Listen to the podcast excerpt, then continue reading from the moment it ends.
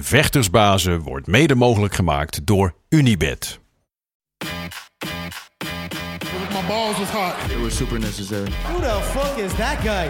because I want to fuck. I want to fight with Chuck. That's your job, but where I come from, you know, people like that get slapped. I'd like to take this chance to apologize to absolutely nobody.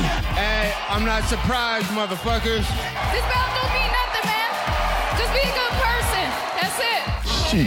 Oh, y'all got pecan pie in this motherfucker too? Shit. De Gouden Kooi, aflevering 9, eh, alweer je favoriete podcast over de UFC. Waarin we elke week eh, wel en wee bespreken van wat er allemaal gebeurd is. En eh, ja, vorige week zaten we natuurlijk in een Michelin-restaurant aan een copieus zevengangen diner. En daarom leek het een beetje alsof we in een Febo terechtkwamen met plafuis aan de muur en TL-licht. Maar er gaat af en toe ook niks boven een lekkere kroket. Ja, toch? Is het niet eh, mijn goede podcastvriend eh, Sam van Raalte? hey Dennis, hoe is het man? Ja, goed. Het, ik heb me wel vermaakt, moet ik eerlijk zeggen. Maar voordat Mhm. we verder gaan, moet ik eventjes inderdaad vertellen. Het is vandaag Internationale Dag van de Persvrijheid. Oh, dat is fijn man, dan kunnen we zeggen wat we willen. Ja, dat is heel belangrijk. Want dat is toch iets waar eh, onze democratie op gebouwd is. Het, zeker. het zeker. recht om alles te kunnen zeggen en schrijven Mm. wat je wil, zonder dat je daarvoor in een gevangenis belandt. Zoals in eh, te veel landen nog steeds het Mhm. geval is. Dus eh, Ja. zeker een moment om eventjes bij stil te staan. Zeker. Maar wil ik daarbij niet voorbij gaan aan het feit dat het vandaag ook National Garden Meditation Day is. Garden meditation, dus dat je in, de, in je tuin gaat mediteren? Juist. Oké, Ja. moet je wel een tuin hebben, maar... Eén worden met een Ja, in Amsterdam waar ik woon is dat lastig. maar ik woon vlakbij het bos, dus een soort hele grote Oh, tuin. Ja, ja. Dus dat kan ook wel weer. Mediteer je wel eens Dennis? Eh, nee, Mm. nee. Het zat wel, ik heb zo'n lijstje met dingen die ik allemaal nog wel eh, voorgenomen heb, die ik ga doen la- later als ik groot ben. Ja, precies. Dus eh, mediteren, yoga en dat soort dingen staat er allemaal nog op. Ja. Spaans leren. Mm. Maar eh, ja, dat lijstje dat ligt ergens in de la. Ja man, ja. Komt Ik- er weinig tevoor. Ik heb Zo. wel eens van, aan het, van dat mindfulness gedaan, zeg maar, weet je, ademhalingsdingen en zo. Ja, ik wilde eigenlijk, maar dit- vervolgens, je moet daar echt een ritme denk ik in ontwikkelen, dat je het elke dag doet en ik ben dat toch weer kwijtgeraakt. Ja. En dan, terwijl het wel gewoon echt goed is voor je, volgens mij. Ik gun mezelf nooit rust ervoor. Terwijl dat is het hele idee Precies. van juist dat je de rust da- erin vindt. Dus dat is een beetje, ja, ik moet daar een soort van balans in vinden van mezelf. Maar eh, het is vandaag ook eh, National Two Color Tuesday. Two, two colored shoes. Ja, dus je mag Ah. gewoon eh, twee verschillende schoenen aan. Oh, twee verschillende schoenen. Heb je twee verschillende schoenen? aan? Nee, nee, nee. Ik wist dat nog niet toen ik hierheen kwam vanmorgen. Jij bent wel Dus- van de schoenen namelijk. Ik hebt ben wel van de schoenen. Ja, ja, ja, Maar ik heb gewoon twee dezelfde schoenen aan. Een, een linker en een rechter, dat dan weer wel. Ja, maar ja. wel van dezelfde Wat voor kleur. schoenen heb je aan vandaag? Eh, ik heb vandaag heb ik, eh, fans aan. Fans, oké. Ja, oké. Lichtblauwe, hemelblauw, Ah, babyblauw. Dat is voor jou doen, is dat je hebt ook nog wel gekkere schoenen dan dat, hè? Ja, jawel. Ik heb ook gekke kleuren en gekke dingen. Maar deze zijn... Hoe, eh, hoeveel paar schoenen heb je dan? Ik heb laatst met mijn vrouw hebben we een wedstrijd. Want vrouwen zijn ook altijd bekend dat ze veel schoenen hebben. Mijn vrouw die doet in cowboylaarzen. Dus je hebt heel Mm. veel van dat soort, eh, soort dingen. Toen gingen we tellen. En eh, tot mijn eh, schaamte moest ik bekennen dat ik meer schoenen heb dan mijn vrouw. Hoeveel? Ja, het is wel over de 40. Zo, ergens. zo Ja, dan. ja, Ik heb denk drie of vier paar schoenen. ja. ja, het gaat nergens over. Nou, Lijf, man. Ja, maar het is geen slechte verslaving om te hebben. Je kan ook verslaafd zijn aan, eh, weet ik veel wat. Iets anders wat Precies. slecht voor je is. Ehm, maar het is vandaag ook eh, National Paranormal Day. Oké. Voor mensen die paranormaal begaafd zijn. Hè? Mm, mm. Ben je een beetje paranormaal begaafd? Nee, nee, ik geloof ook niet zo in dat soort dingen. Ik had wel één keer, eh, weet je, had die filmserie op een gegeven moment Paranormal Activity. Ja. En eh, daar zat zo'n scène in dat zo'n, het ging in zo'n huis, weet je wel, met zo'n zo'n gezin en een vrouw die dan een soort van behekst raakt of zo. Dan liggen ze in bed en dan gaat zo'n lamp, die gaat opeens heel hard glo- gloeien. Gaat Ja, en dan pats, dan knapt die. En toen woonde ik eh, in een appartementje in Den Haag. En dan, als ik dan binnenkwam, dan eh, had ik een, deed ik de deur open en dan was een trap omhoog. En dan moest ik beneden al het licht aan doen. En ik kwam s'avonds laat na die film thuis. Dat was op zich best een enge film. En ik doe dat licht aan en die lamp gaat voep aan en die pat, die, die knapt. En toen dacht ik wel even, kut. Dat is het enige moment in mijn leven dat ik even heb gedacht van...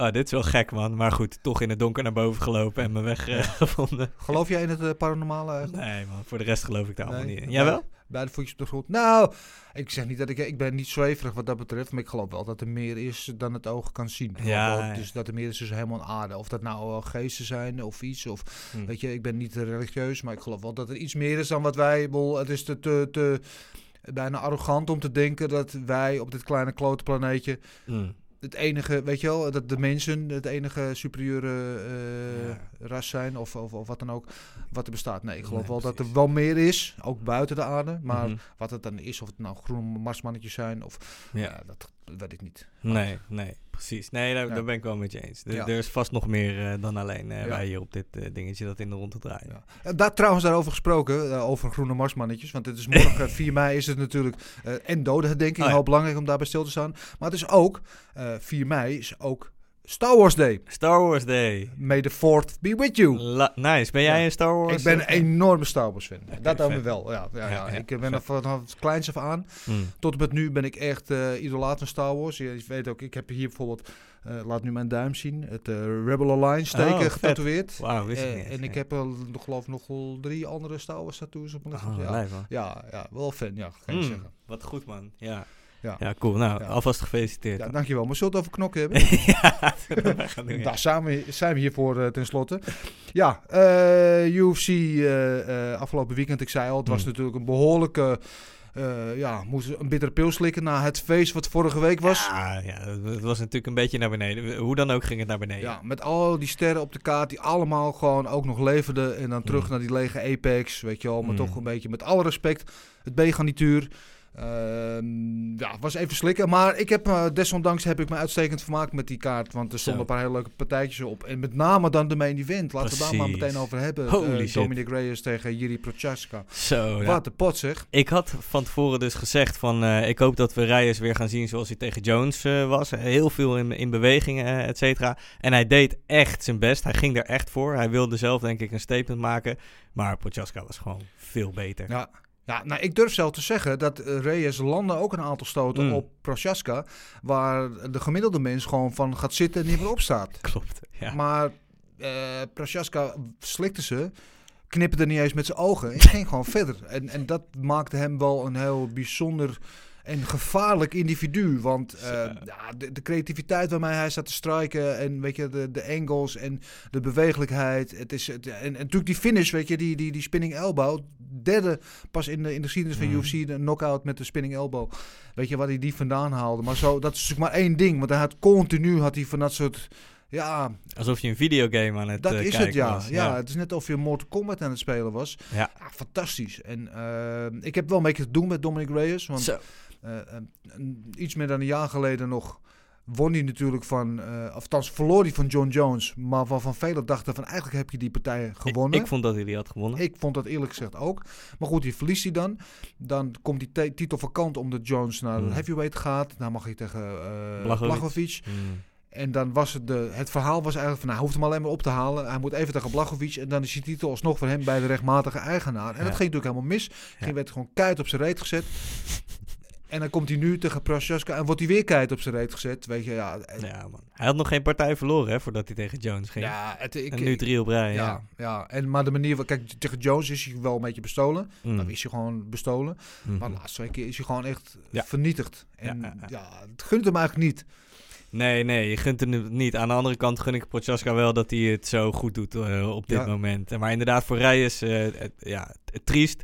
Maar ja, dat is hoe, hoe fucking hard deze sport kan zijn. Hè. Een paar jaar geleden sta je nog eh, om de titel te vechten en aan de top. Dat sowieso zijn laatste twee partijen hiervoor om de titel gevochten natuurlijk.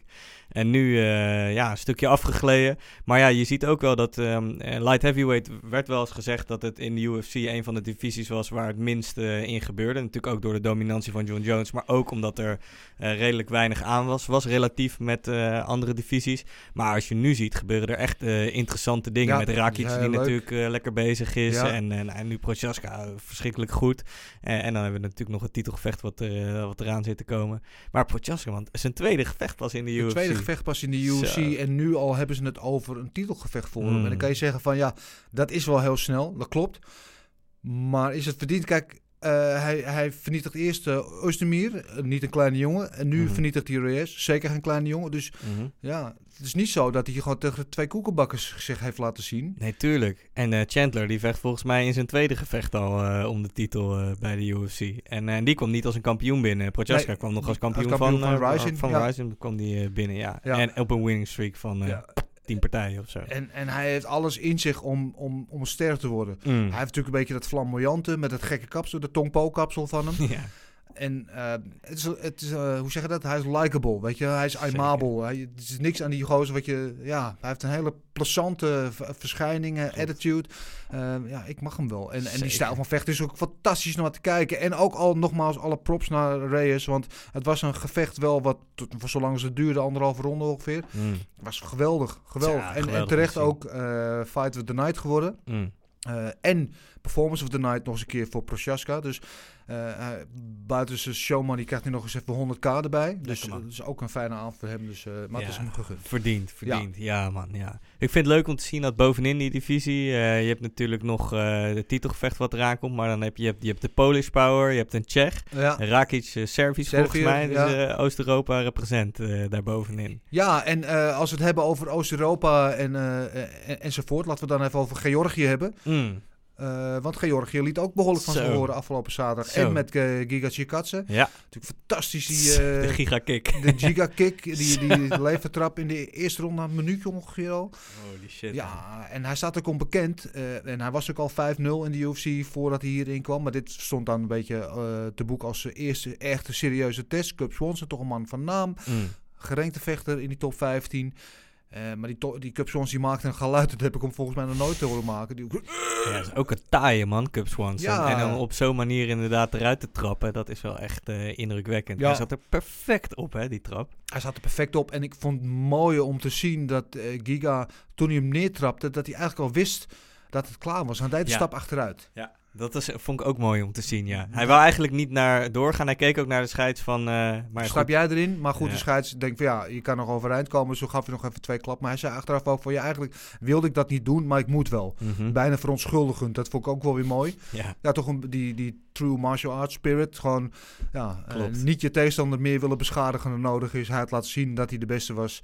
eh, punt. En Ja. ja. wat, een, wat een statement van hem. geweldig. Ja, Ja. en die tweede Georgië op de kaart, eh de Washvili. Mm. Ik heb ik waarschijnlijk ongelooflijk verneukt deze naam, maar ik doe mijn best. We noemen hem gewoon Merab. De, de commentators hadden er ook moeite mee. Ja, het is, niet, het is niet te doen ehm, voor normale mensen zoals ik. Maar ja, die zag er ook fantastisch uit natuurlijk. Ook Georgiër. Mm. Eh, natuurlijk al de hele tijd in het team ook van eh eh Matt Serra en Raymond Longo. Maar Georgië nonetheless. Die zag er ook geweldig uit tegen Cody Steeman, die er Zo. ook heel goed uitzag. Ook ja, inderdaad. Mooie partij was dat ook Ja, weer. geweldige mooie Ja. partij met twee gasten die eigenlijk een worstelbasis hebben. Mm. eh, maar niet Ja. waren om met z'n tweeën ook een beetje te gaan, eh, gaan traden. Gewoon een beetje te gaan lopen stompen. Ja, mooie partij was dat. Maar nu het zegt inderdaad, Georgië natuurlijk ook echt eh, Oost-Europa is lekker bezig man de laatste tijd. Ja, Ja. Ja, het is ook goed. Het het is mooi om te zien hoe die sport evolueert. Van, want was eerst was het de UFC is natuurlijk Amerikaans en het was heel veel Amerikanen en Brazilianen. Ja. En af en toe is wat, nou, een verdwaalde Nederlander bijvoorbeeld erin, of eh, weet je, wat Engelsen die kwamen er op een gegeven moment in en zo. Ja. En eh, je ziet nu echt, zie je ze gewoon eh, uit alle landen en alle hoeken en stra- weet je, Tsjechië begint er bezig met Prochaska en een ster te krijgen. Mhm. Weet je, die, het wordt echt een internationale sport. En dat is goed voor de sport, want dat betekent dat die internationaal wijd verspreid Zo. wordt. En dat het niveau overal stijgt. Dat je dus ook gewoon contenders krijgt overal vandaan. En dat je als je Ja. straks wereldkampioen bent, dan ben je dus ook, ook echt de wereldkampioen. Want de vechters komen ook overal vandaan. En dat is Ja, een goede man. ontwikkeling, man. En voor ons ook belangrijk, dan komen er hopelijk op termijn ook wat meer evenementen in Europa. Ja, Zo los van dat het leuk is om heen te gaan, ook goed voor ons slaapritme. eh, Wat Ja. ik hoop erop. Ah, het zou toch wat zijn als Europa weer open gaat. Dat we gewoon weer een show krijgen. Hoeft niet eens in Nederland, maar weet ik wel, in Duitsland of in eh, Ierland. Of Precies, in, eh, niet uit. Frankrijk is natuurlijk open nu. ehm, Mm, met ja. Nagano en, eh, en Gaan zou natuurlijk een mooie zijn Zo. ook. Ja. Maar ja, dat is allemaal eventjes voor de toekomst. Wat eh, vond je van de draw tussen Jacobi en Kutalaba? Ja, ik had er wel vrede mee. Mm. Ik had er wel vrede mee. Ik eh, ervan uitgaan dat die eerste ronde een 10-8 was voor Kutulaba. Eh, ik persoonlijk eigenlijk... De, had ook een 10-9 kunnen zijn, want hij Mm. was wel heel dominant. Maar de eerste anderhalve minuut op de voeten was voor Jacoby. En aan het Mm. einde van de, van de ronde kwam hij ook nog overeind. Deed hij nog wat terug. Dus, eh, maar goed, 10-8 kon ik me wel in vinden. En de ronde Mm. 2 en 3 waren volgens mij sowieso voor Jacoby. ja. Dus als je 10-8 hebt en dan twee keer 10-9 voor Jacoby, kom je op 28-28. Dus, eh, maar wel een gekke partij, man. Mm. Wel, eh, wel een mooie pot, inderdaad. Want die eerste ronde, Kutelaba natuurlijk zwaar, inderdaad dominant op de grond met die ellebogen. Mm. Ehm, dan weet je van Kutelaba dat hij vaak met conditie een probleem krijgt. Dat hij in de tweede en derde ronde een beetje wegzakt. Maar dat was eigenlijk helemaal niet niet echt, wel, vond ik wel meevallen. Had- Je zag dat hij daar stappen had gemaakt. Dat hij ondanks dat Jacoby wel die rondes aan het winnen was, dat hij nog steeds in het gevecht zat. Nog steeds de dingen terugdeed.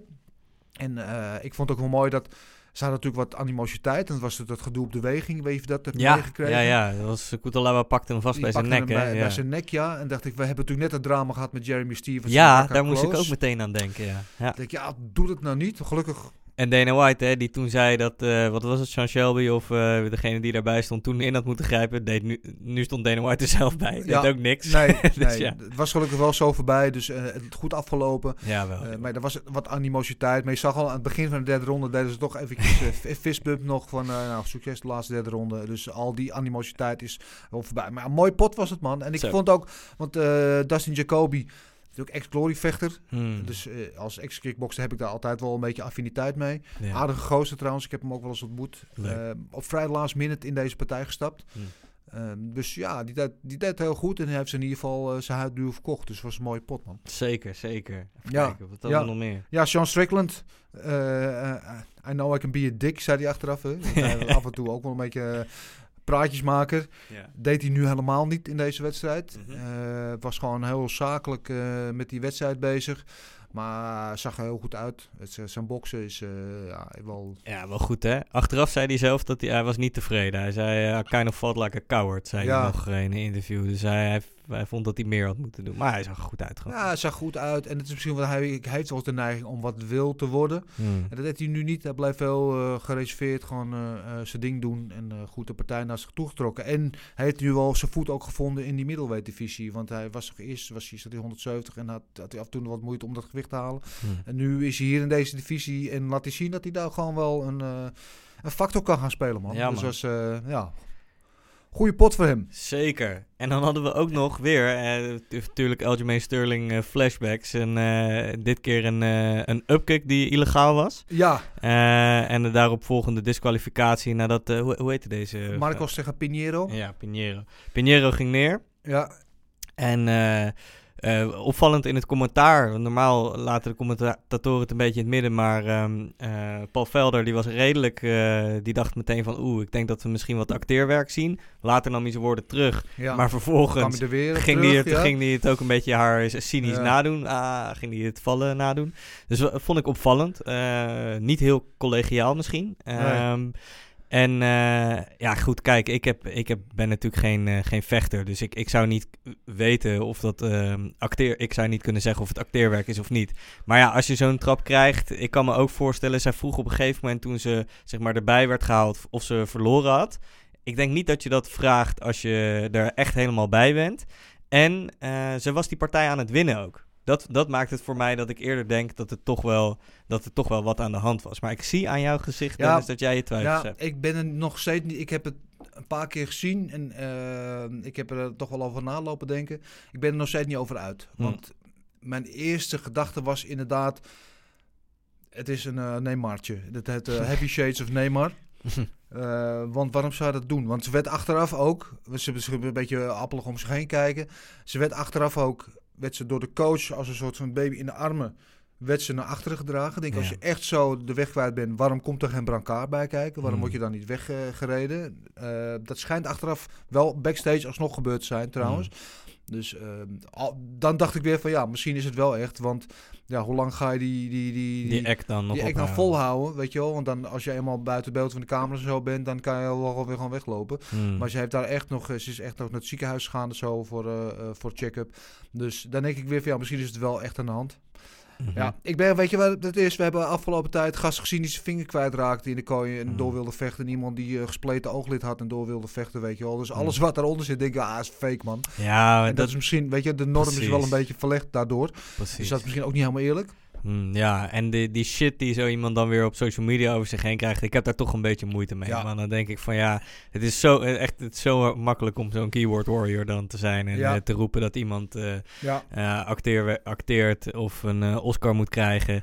Ja, ik weet niet man. Nee. Ik, ik, ik vond dat het dit keer wel wat, gelukkig wat sneller werd afgehandeld dan bij, ehm, in het geval van Sterling. Toen duurde het allemaal veel te lang in, in die kooi. Ja, maar goed, eh, ja, het, het, het blijft gewoon eh, zaak dat iemand die, dat die tegenstander die upkick gewoon niet geeft. Nee. En dan heb je dat hele gezeik gewoon niet. Nee, maar daar, ja, daar kan je ook weer een heel verhaal bij maken van was het expres of proberen ze er gewoon van af te duwen. Kijk, de upkick Hmm. als iemand staat is wel legaal. Hmm. Maar nu, kijk, dat is ook weer wat hè, die regel. Want je mag eh, niet eh, slaan of, of je mag niet schoppen of knieën naar een grounded opponent. Hmm. Maar die regel is bedoeld om degene die onderop ligt te beschermen. Ja, ja, ja, precies. Ja. Weet je, en nu is het natuurlijk andersom. Nu krijgt degene die bovenop ligt, Ja. half staat, krijgt die upkick. Dus kan je ook weer zeggen van ja, wordt, ja de, de, regels zijn de regels, dus goed toegepast. Maar is die regel dan wel wel goed? Nou, ja, dat is waar. Trouwens, eh eh Prochaska kreeg ook nog een goede upkick van eh Reyes Ja. te verwerken. En toen dacht ik even van, is hij weg? Weet je wel, is hij, was hij even... Maar dat was zo bijzonder inderdaad, die kin van hem, jongen. Niet normaal. Ja. Nou, er was wel een momentje in die partij inderdaad dat hij ook even de chicken dance stond Ja, te doen. heel even deed hij zijn hoofd ook weg. En toen dacht ik, nou, dit is het moment dat Reyes het naar hem toe kon trekken. En wat deed Reyes toen? Die ging toen voor de takedown. Mm.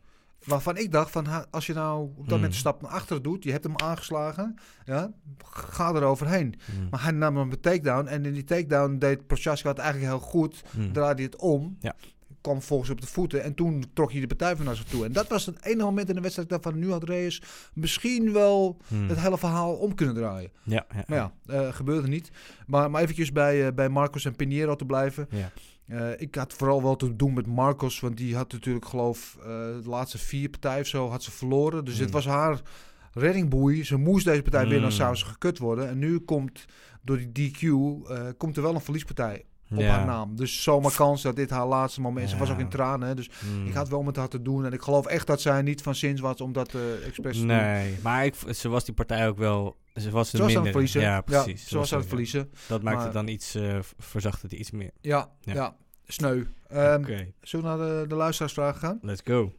Ik zou zeggen, neem de eerste. Oké, van Samori Kakai via Instagram. Denken jullie dat Khabib wacht tot iemand anders dan Oesman de 170 belt heeft voordat hij terugkomt?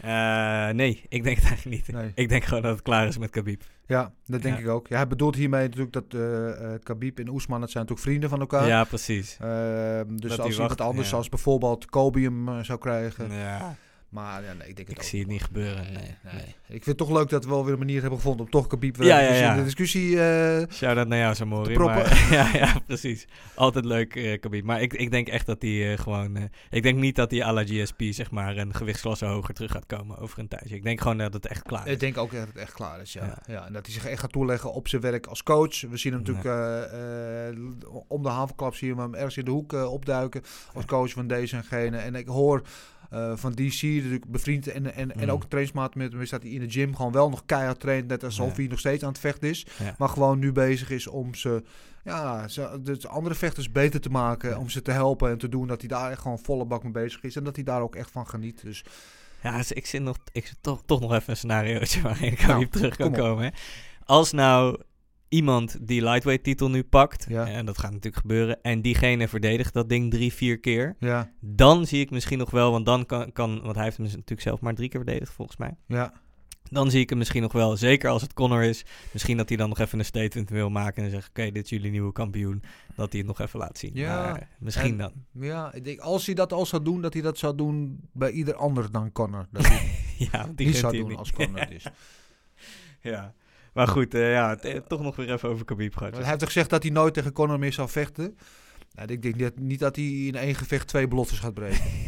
Denk, dan gaat hij en weer vechten en dan ook weer tegen Connor. Dat denk ik. Ja, weet ik niet. Nee, nee, Nee. goed Ja. punt. Eh on to the next. Jan van der Bos via Twitter. Eh, moet de upkick mogen? Ja, vind ik wel. Ja, is, ja, Vind ik wel.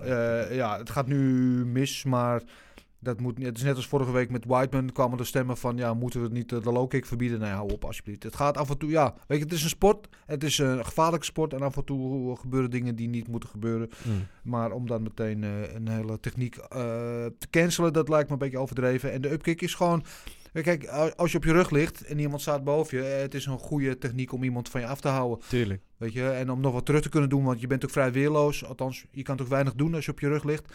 Eh, en dat is wel een van de dingen die je wel kan doen. Dus ik eh, vind absoluut dat hij wel moet blijven, toch? Of, Ja, met je eens, man. Met je eens. Ja, en eh, Jan vraagt ook nog eh title shot voor Jiri. Ja, misschien, maar daar gaan we het straks over hebben tijdens het matchmaken. Ja, Douwe Edema vraagt, eh, vraagt hetzelfde via Insta. Nou, gaan we het zo bij het Ja. matchmaken inderdaad ja, over ja, het is natuurlijk wel na twee gevechten al van dat is wel heel snel. Dat is inderdaad heel snel, maar als, jij zei net al Michael Chandler inderdaad na één gevecht. Ehm, gaan we iets verder terug in de geschiedenis zelfs hadden we de, de WEC, hè, de, de World Mhm. Extreme eh, Championship. Ehm, daar kwamen alle kampioenen vandaan. Die, dat werd- ging toen fuseren met de UFC. Mhm. Dus eh, Jose Aldo, Dominic Cruz, eh, vergeet ik nog één of twee. Die kwamen Mhm. natuurlijk met de titel al op hun nek. Precies. Of mochten meteen voor de titel, titel vechten. Dus het is snel, maar het is niet helemaal uh, unprecedented. Nee, nee. Ik zou, ik, nee, goed. Wij gaan het er straks matchmaken Ja. over hebben. Dan eh, Dutch Judas nog op Twitter. Hoe goed is Sean Strickland? En een vraag over Renier de Ridder. Ja, eh, hoe goed is Sean Strickland? Ja, ja ik vind, nou, we zijn net al, ik vind hem, eh, ik Hmm. vind hem wel behoorlijk goed. Als hij af en toe wat, wat meer focus is, inderdaad minder bezig is met randverschijnselen. Zoals hij nu leek te doen.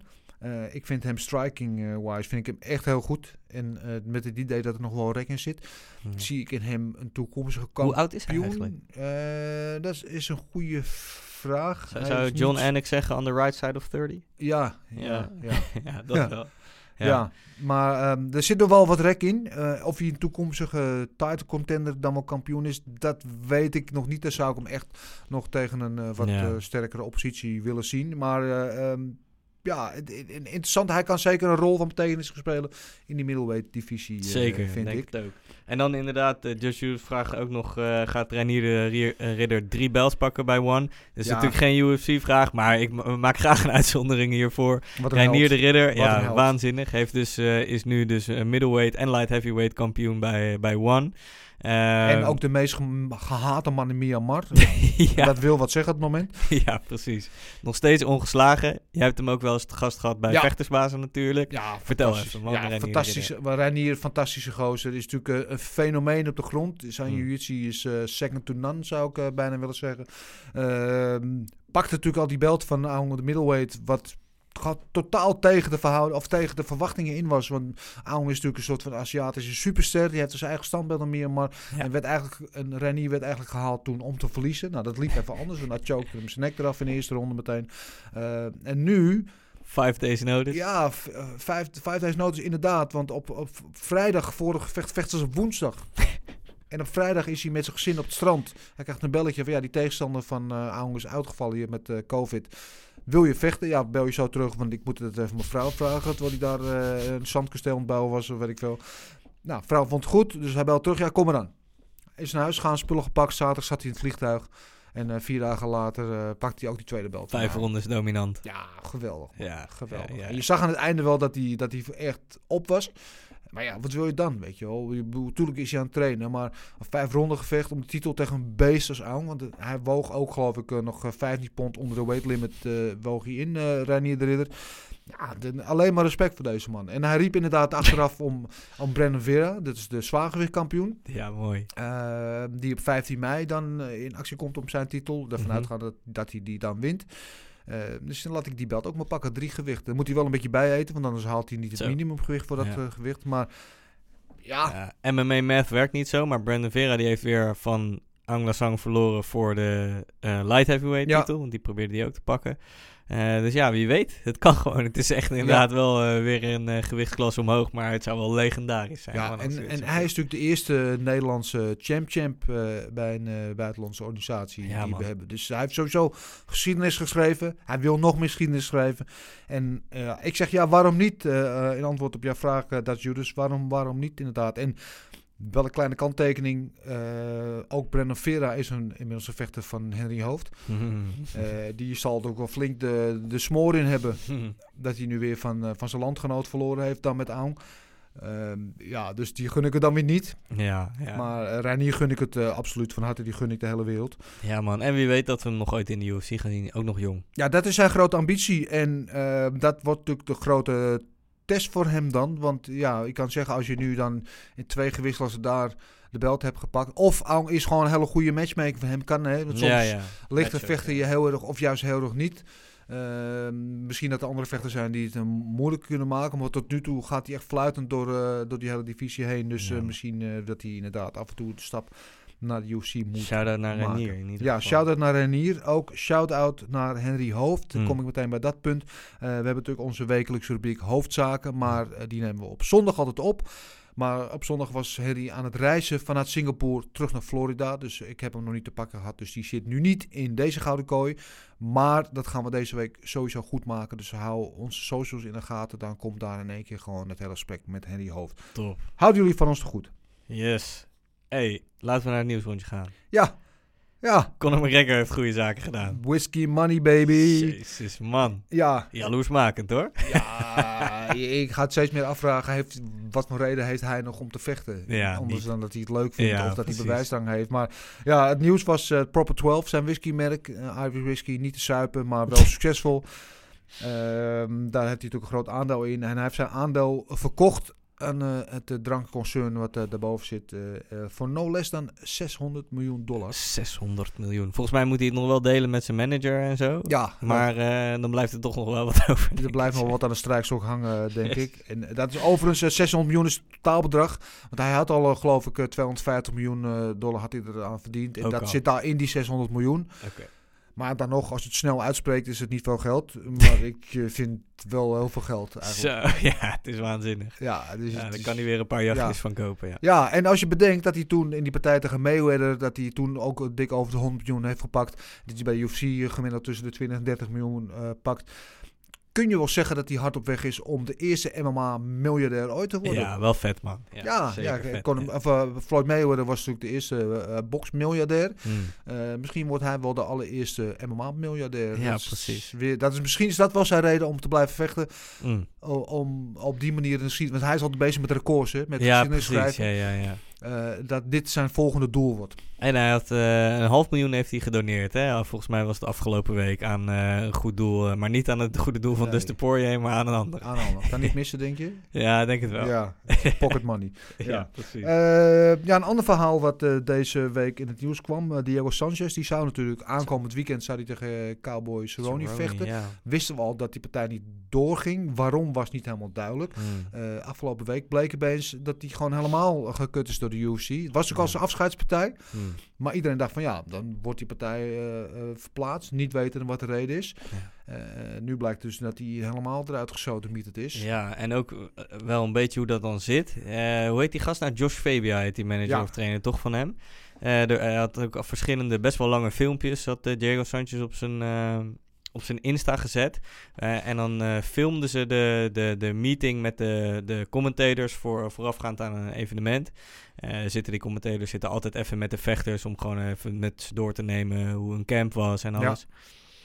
Heel merkwaardige filmpjes. Heb je ze ge- gecheckt, Dennis? Ik Of, heb de eh, filmpjes zelf niet ja. gezien, nee. het, eh, ze duren allebei zeg maar rond de 12 minuten. Het is eh, allemaal van één, die ene meeting. En in het begin is Diego zelf aan het praten met, met Paul Velder zit er, Megan Levy, John Anik en een paar andere mensen nog erbij. Goeie mensen ook gewoon, weet je wel. Geen, Mhm.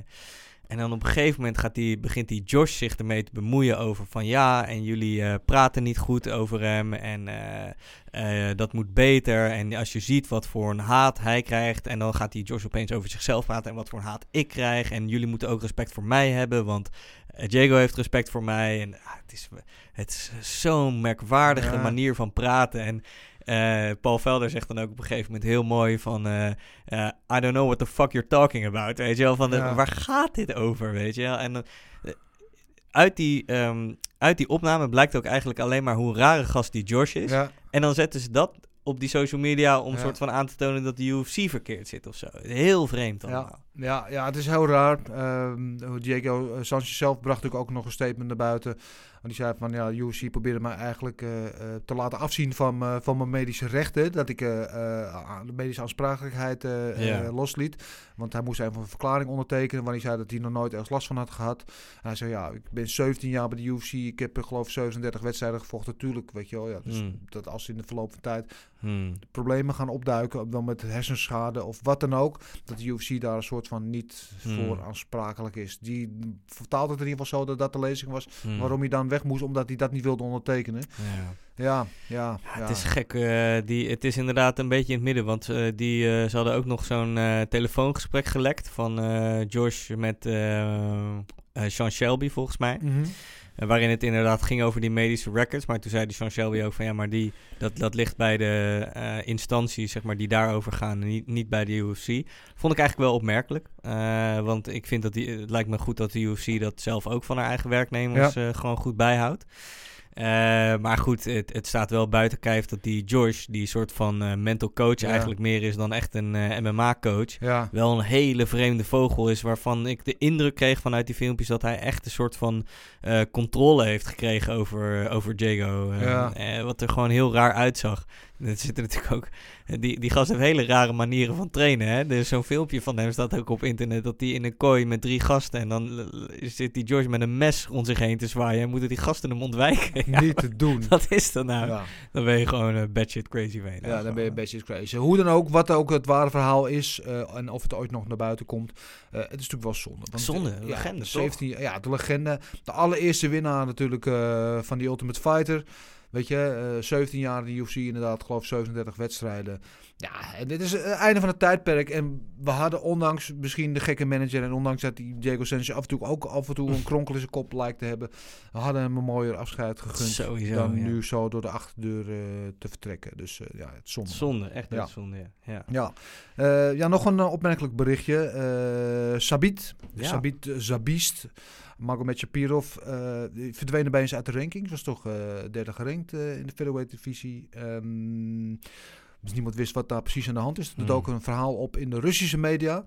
ehm, dat hij ermee wilde stoppen omdat hij, ja, hij had gewoon geen zin meer. Hij had geen motivatie meer, geen zin meer om te trainen. En onderliggende narrative, onderliggende verhaal daarbij is dat hij heeft gezien wat, eh, eh, wat er met Khabib is gebeurd. Dat Hmm. eigenlijk zijn hele leven dat veranderde toen hij een superster was. Dat hij een soort van publiek bezit werd. En dat hij daar een beetje van teruggeschrokken is. Dat hij dat absoluut niet wil. Dat hij gewoon een rustig Hmm. leven wil leiden met zijn familie. En Hmm. geen zin heeft om, eh, nou ja, als hij de deur uitgaat, meteen door iedereen aangegrepen te worden. En Hmm. een soort van eh, ehm, in het spotlight te staan de hele tijd. Dat hij daarom gestopt zou zijn. En dat het is daarom dus nu terugtrekt. Helemaal uit de MMA. Dus niet eens bij de UFC, maar dat hij gewoon stopt met vechten.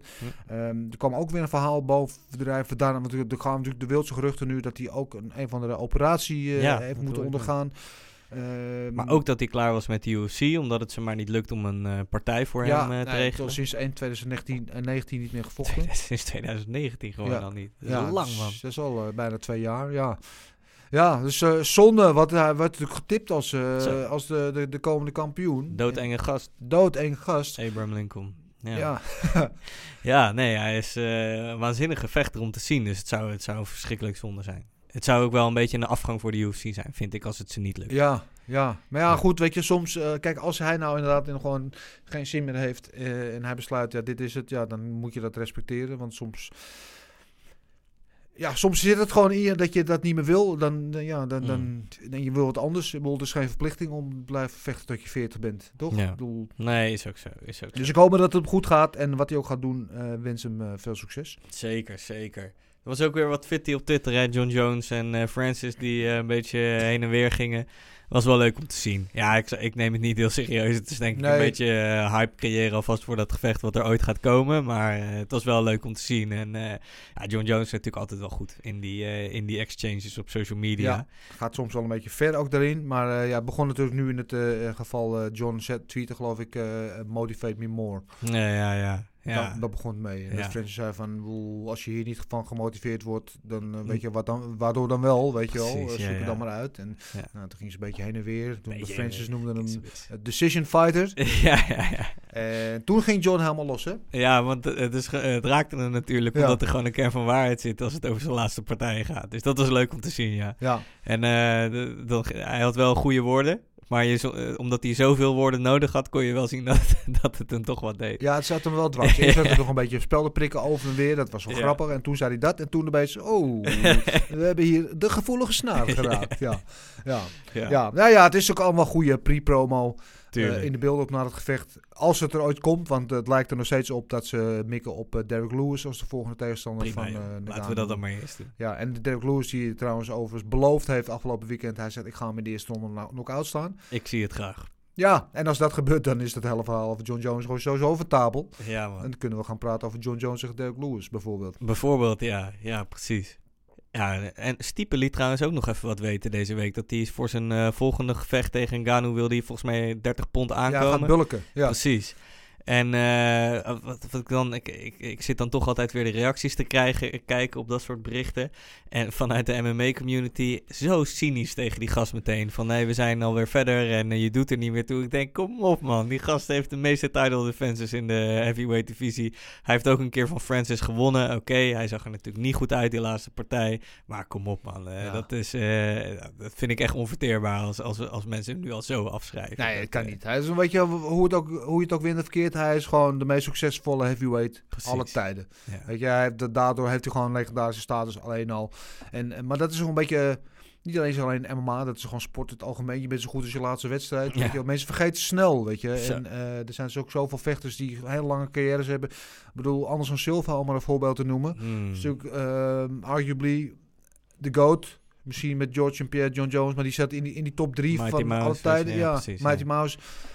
Eh, en maar la- wie hem alleen de laatste jaren heeft gezien. Zo, ja, zo iemand als ik, die pas je- later is ingestroomd, zeg maar, als Ja. MMA-fan. Ik, eh, ik heb hem niet in zijn top meegemaakt. Ik heb hem alleen maar eh, zien verliezen. Nou, dan zie je hem verliezen van, eh, van, eh, van Uri- Uriah Hall. En weet je, ziet hem verliezen van, eh van eh eh, Stylebender. Ja, ja, ja. Ja, dan is dat het beeldje van, maar ga eens even terugkijken naar wat die man allemaal heeft neergezet, weet je Ja. wel. Hij heeft nog steeds het record van, van de langste unbeaten streak in de UFC, 16 partijen, om Front wat te kick to noemen. the face. Ja, weet je, zo alleen maar highlight KO na highlight KO na highlight KO. Weet je, maar goed, dat vergeten mensen dan weer. En ze zien dan helemaal een oude man eh, in een te strak geel broekje op een gegeven moment in de kooi staan. Ja, precies. Ja, zonde. En dat is natuurlijk ook een beetje. En, en Stipe is natuurlijk nog van veel korter geleden. Hmm. Weet je, want eh, tot- twee maanden geleden was hij gewoon de heavyweight eh, koning. Stiepe die, Stiepe die moet gewoon eventjes wachten. Inderdaad, misschien dat gewicht erbij. Even kijken wat er verder gebeurt Ja. in die heavyweight divisie. En dan, eh, Ja, maar ik ben, ik ben wel Stipe fan. En wat hij ook doet, of hij nou terugkomt of nooit meer terugkomt, of dat hij gewoon een lekker zijn potje gaat draaien, net als Arlovski wat lager in de in divisie. Weet je, wat ik niet denk, maar... ik denk niet dat hij dat gaat doen. Maar weet je, stel je voor, ik vind het allemaal goed, man. Hij Mm. blijft gewoon, weet je, hij heeft de meeste heavyweight title fights alle tijden achter zijn naam staan. Daarom, ja. Weet je, en dat is, nou, misschien dat Nagano het kan gaan verbeteren, maar moet eerst maar eens zijn eerste titel gaan verdedigen. En dan praten we wel weer verder. Precies, precies. Alright man, wat Ja. hadden we nog meer voor nieuws? Ja, eh, we hadden vorige week natuurlijk over eh, Pearl Gonzalez. eh, Hmm. die, het- dit gaat over vechten, het gaat niet over OnlyFans. maar het zijn toevallig wel allemaal vechters ook die OnlyFans doen. Rachel Ostrovic, Ja. eh, natuurlijk ook bij de UFC gekut onlangs. Mhm. Heeft ook getekend bij eh Bare Knuckle Fighting Championships. ja, ik vind het waanzinnig. Zij pakken al die vechters die misschien niet de beste vechters zijn, maar wel andere kwaliteiten, om het zo Oh, maar maar te ja, zeggen. Ja, een goed voorkomen hebben. ja. We het zo maar noemen. Ja. Ehm, ja, pretty faces, eh, veel Instagram following, allemaal OnlyFans pages, gewoon eh, ehm, ja, Ja, allemaal prima. ja, prima. Eh, ja. en zij gaat vechten tegen zo'n andere ex-UFC-ster, tegen. Paige Van Zandt. Oké. Oh, nou ja, goed. Prima. Ja, Ja, ja ik, ik heb er nog nooit naar gekeken, moet ik eerlijk zeggen. Barnacle FC. nou, ik ben ook geen fan van. Ehm, ik, ik, snap, ik snap de aantrekkingskracht wel, eerlijk- Hmm. moet ik eerlijk zeggen. Want het is natuurlijk eh, de meest pure vorm van vechten eigenlijk. Het is Hmm. natuurlijk eigenlijk de volgende stap naar MMA. Zonder handschoenen, gewoon man tegen man of vrouw tegen vrouw. Gewoon blote handen en weet je wel. Mm. en gaan. Maar ehm, het, het, het idee als sport op de langere termijn vind ik niet tof. Want de schade die je oploopt is natuurlijk wel vele malen groter. Ik weet niet of je al eens... Je hebt de sport niet gekeken, maar als iemand hebt gezien... Maar je huid gaat ook zo open, toch? Van Ja, die eh, natuurlijk, je dat, dat is veel scheuren en, en, en, en sneden en dat soort dingen. En dat is het. Kijk, je knokkels, je haalt één klap, je haalt alles open. En eh, ja, de schade is veel groter. En er zijn natuurlijk de mooie meiden die ze nu tegen elkaar zetten. En de vraag is van, blijven we ze wel zo mooi verloop van ding, ja. tijd? Ja, Ja, ja, dat ja. moeten ze allemaal zelf weten. En great glory to hun als ze dat willen doen. En als mensen dat willen zien, ook prima. Eh, is het mijn cup of tea? Nee, dat niet per se. Maar Eh, Dennis, heb jij, al, heb jij al aandelen gekocht van de UFC? Nee, wel interessant hè. Ja, ze zijn natuurlijk eh, publiek gegaan. Misschien moeten we dat gewoon doen, man. dat is wel... eh, je kunt nu gewoon een stukje van de UFC hebben. Dat vind ik wel interessant. Ja, dat was ook een groot nieuws deze week. Ja, ja natuurlijk Endeavor, eh, Ja. de investeringsmaatschappij die geloof ik al voor 49% eigendom was, heeft nu alle aandelen naar zich toe getrokken en die zijn naar de beurs gegaan. Dus feitelijk is UFC daarmee ook nu een beursgenoteerd bedrijf. Dus je kan inderdaad gewoon aandelen UFC kopen. Ja, wel interessant. Ja, Ja, ja de- ik, ik geloof nog steeds in de verdere groei ook van de sport. Dus het is niet- misschien niet eens een gekke investering. nee. Nee, en eh, toen in 2016 volgens mij Endeavor, Endeavor en nog een aantal andere partijen toen de UFC overkocht voor, wat was het, gewoon 4 miljard dollar. Hmm. Zei iedereen van Waanzin, waanzinnig. Weet je wel, He- waanzinnig. Helemaal als je bedenkt dat natuurlijk ergens eh, eh, way back dat de, de Fertitta broers het voor 1 miljoen dollar hebben gekocht. Ja. Eh, en het is nu 4 miljard dan waard. Eh, maar ja, weet je, de sport inderdaad blijft groeien, blijft Hmm. groter worden. En helemaal afgelopen jaar heeft de UFC natuurlijk reuze stappen gezet. Ja, want dat is ook het ding met dat Endeavor volgens mij. Daarom wilden ze ook de rest kopen van eh, het bedrijf. Dat zij hebben, zitten in verschillende sporten en verschillende En entertainment. eh, evenementenorganisatie, dat soort dingen, ja. en alles bloedde dood de afgelopen, de afgelopen jaren, of het afgelopen jaar in de coronatijd. Alleen de UFC werd een grote cash cow, zeg maar. Dus Ja. vandaar dat ze daar eh, meer Ja. van wilden hebben. Nou, Ja. interessant. Ja, en het was meteen, het nieuws werd bekend en het aandeel ging, Ja. ging meteen eh, de lift in. Dus eh, En je hebt natuurlijk al die fans die even een stukje willen kopen. ja, maar het is ook leuk. Het is ook een soort van gimmick. Als jij nou echt diehard fan bent of weet je Tuurlijk. wel, ja, je vindt je draagt Net als voor Ajax, weet je. Je kunt ook Ajax aandelen kopen. Ja, ja, Ja, maar lachen. het was natuurlijk Ajax aandeel. Dat ging natuurlijk in het begin ging dat heel slecht. ja. Ja, de afgelopen tijd. zullen Maar nu, eh, eh, nu is het natuurlijk sportief ook goed doen. Nu gaat de laatste tijd gaat dat, eh, gaat dat wel weer goed. Ja, misschien Ja. dat ik inderdaad wel een paar aandeeltjes eh UFC Ja, ga kopen binnenkort. Ik zit al jaren te denken van misschien moet ik iets in aandelen gaan doen. Durf, durf nooit echt. Ik heb hetzelfde. Nou, tenminste sinds kort. Ja, andere podcast luisteren. Jong beleggen gaat Ja. over dat shit. Nou goed, is weer Ja. wat anders. Ja, om over na te denken. Ja. Eh, ja, verder eh, ehm, oh, positief nieuws over eh, Chris Whiteman. Die had natuurlijk vorige week die horrorblessure. Ja. waarin hij zelf hele grafische filmpjes ook op zijn Instagram zette. Denk van, wil ik dat nou wel zien? Maar toch zitten kijken uiteraard. Want ja, want ik wil het wel zien. Over nou, de ritsluiting vanaf zijn knie tot aan zijn enkel. En foto's waarin je ziet hem liggen dan in, nadat die, die, die trap van Uriah Hall eh, eh, geeft. Dat je ziet dat het kuitbeen door zijn, eh, door zijn spieren Oh, heen steken, ja, door, zijn, ja, be- ja. door zijn vel heen steken. Dat was niet zo fijn. Maar hij is geopereerd. Ehm, succesvol geopereerd. En Het ze stond hebben, weer recht. het stond weer recht, inderdaad. En ze hebben een soort van, ja, moet je het best omschrijven als een spalk, titanium spalk. Hmm. van zijn knie tot aan zijn enkel Hm. erin gezet. om dat bot op zijn plek te houden. Eh, en zodat het weer goed kan groeien. Eh, hij is keurig naar huis toe. Eh, dus ja, hij moet natuurlijk wel een tijd revalideren. Maar hij zegt zelf, ik ben vast van plan, ik ga terugkomen. Wat er ook gebeurt. Je ziet mij op een dag weer in die kooi. Blijft dat titanium erin zitten eigenlijk? Ja, dat is een goede vraag. Want dan ben je een soort cyborg geworden. Dan ben je een soort cyborg. Chris Cyborg. Ja, maar ja, er zijn natuurlijk wel meer eh, vechters die ook eh, eh, kunstknieën hebben en dat soort dingen zo. En die mogen ook gewoon vechten. Ja, precies. Dus ja, in precies. principe denk ik het wel. En, en Chris Whiteman, hij zei, dat zei hij ook op Instagram. Zijn 23ste operatie die hij heeft tijdens zijn vechtcarrière. Die heeft geloof ik al inderdaad over zijn knie een keer vervangen. Die heeft iets, iets een, een, een wervel in zijn rug eh, Ja. vervangen. Die, weet je, iets in zijn nek heeft hij al een keer gehad. Die heeft echt natuurlijk ook, want voordat hij in het MMA kwam, natuurlijk jarenlang worstelen. En worstelen is ook een blessuresport, Zo. puur zang. Ja. Dus die heeft wel de nood. Ja, een soort van eh, lopend eh, medisch dossier is dat. Laten we even naar positieve nieuws gaan. Die, dat onthaal van Francis Ja, Ngannou mooi, in man. Cameroen. Zo, vet man. Ja, Voor echt schitterend. Ja, Ja, man. Ja. Goed, mooi om te zien. Ja. Ja, ja, die filmpjes, die, die zit hem inderdaad eh, in zo'n pick-up truck met die belt. En dan gewoon duizenden mensen erachteraan. En ik kreeg een beetje dat gevoel van eh, toen Muhammad Ali in, eh, in Rumble in the. Jungle. Ja, Rumble in the Jungle. Ali, kom maar je. Ja. Weet je wel, dat, en, en prachtig, ja, schitterend. Ja, hoe, hoe kan je daar nou niet blij van worden? Ja, vet beelden? man. Ja, was mooi. Zo'n zo'n verslaggever, Afrikaanse verslaggever aan de kant van de weg met een camera op zich schreeuwen om boven de toeterende scooterrijders en zo uit te komen. Ja, vet. Ja, ja super. En, eh, en, en natuurlijk een mooi beeld dat hij op een gegeven moment ook de belt bij zijn moeder omdeed en zo. Ja, toen kreeg ik ook wel een heel klein eh, traantje. Ja, ontroering. Mooi man. Dat Ja. is mooi. Dat is wat je hem gunt. En dat is ook wat je, wat je het continent gunt. En Cameroen Mm. is ook een arme land.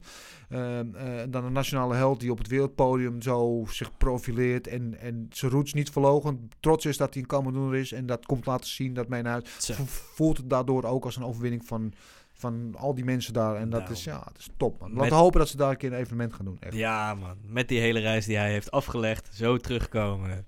Ja, vanuit de zandmijnen. eh, ja man, echt, eh, eh, echt een film. Ja. Ja, echt een film. Die moet er nog steeds komen. We hebben nog steeds geen goede titel voor die film bedacht, maar ja, daar komen we nog wel een keertje op terug. Ja. Eh, Nick Diaz was ook weer in het nieuws eh, Ja. deze, deze week. Maar omdat eh, zijn manager zei dat hij niet tegen Gamzat ja, Hamzat die loopt natuurlijk, eh, die heeft weer een soort van media-offensief eh, gestart. Dan denk ik van, zorg nou eerst dat je gewoon weer fit bent en weer überhaupt kan vechten. Maar eh Hamzat wil wel graag tegen Nick Diaz vechten. Ja, eh, Ik zou het willen zien. Nee man, ik zou dat echt niet willen zien. Nee. Nee. Want je denkt... Nou, kijk, Nick Diaz is natuurlijk wel een legend. mhm. Grote naam. Eh, maar hij heeft zes jaar of zeven... 2014 zijn laatste partij. Ja, zeven jaar. Zeven jaar niet gevochten. Dus je kan je afvragen van wat is er nog van hem over. Zou sowieso een beetje roestig zijn. Maar ga je hem dan eh, in de kooi zetten met een killer als eh Chimaev? Nou ja, het, e- het enige ding is dat er bij, bij Gamzat ook de vraag is... wat is er nog van hem over nadat, hij, nadat hij het zo zwaar te pakken heeft gehad.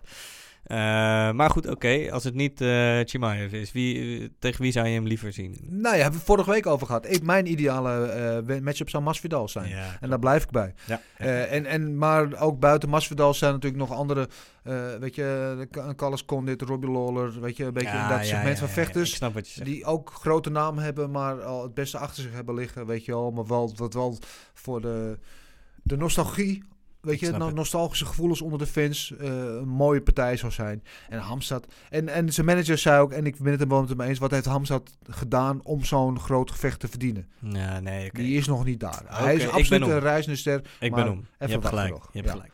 Eh, Zullen we gaan matchmaken? Ja, zullen we het doen? Ja. Oké. eh, ja, wat voor, voor Prochaska? Wat is voor hem next? Ja, nou, Dana White zei al, eh, hij is next in line eh, voor de title shot. Ja. Dus tegen de winnaar van, eh, van Jan Blachowicz en, eh en Glover Texera. Ja, waarom niet? Ja, precies. Ja, Jan van der Bos en uh, Douwe Edema vroegen dit dus ook al inderdaad in- als luisteraar. Ja, nee, ik denk het ook. Er zijn inderdaad mensen die zeggen van het is wel snel na, na twee gevechten. Er zijn mensen die zeggen hij moet eerst tegen Rakic nog. Eh, maar dat vind ik onzin. Want Ja. eh, Rakic die heeft ook pas twee partijen gewonnen nu achter elkaar. Die, die, zit nog niet in, eh, die is nog niet zo ver, vind ik. Nee, Zag er ook tegen Santos niet zo niet goed uit. uit. En nee. je moet echt natuurlijk een statement maken voordat je een titelgevecht Ja. gaat krijgen. Zoals Chandler ook deed tegen Hoeker.